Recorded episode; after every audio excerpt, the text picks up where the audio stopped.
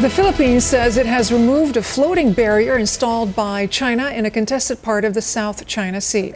The Philippine Coast Guard used knives to cut ropes holding the barrier in place. Its government says it posed a hazard to navigation.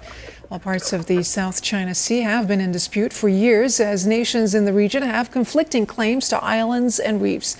China claims almost the entirety of the South China Sea based on quote unquote historical proof, even though that has been rejected by an international tribunal. These waters have been hotly contested for decades, but it is only China that's been doing this extraordinary and increasingly uh, aggressive thing. That is, in the past few years, uh, through land reclamation and the massive construction, they have turned some previously uninhabited reefs and atolls and islets into uh, man made islands equipped with sophisticated sophisticated radars, airstrips, and other equipment.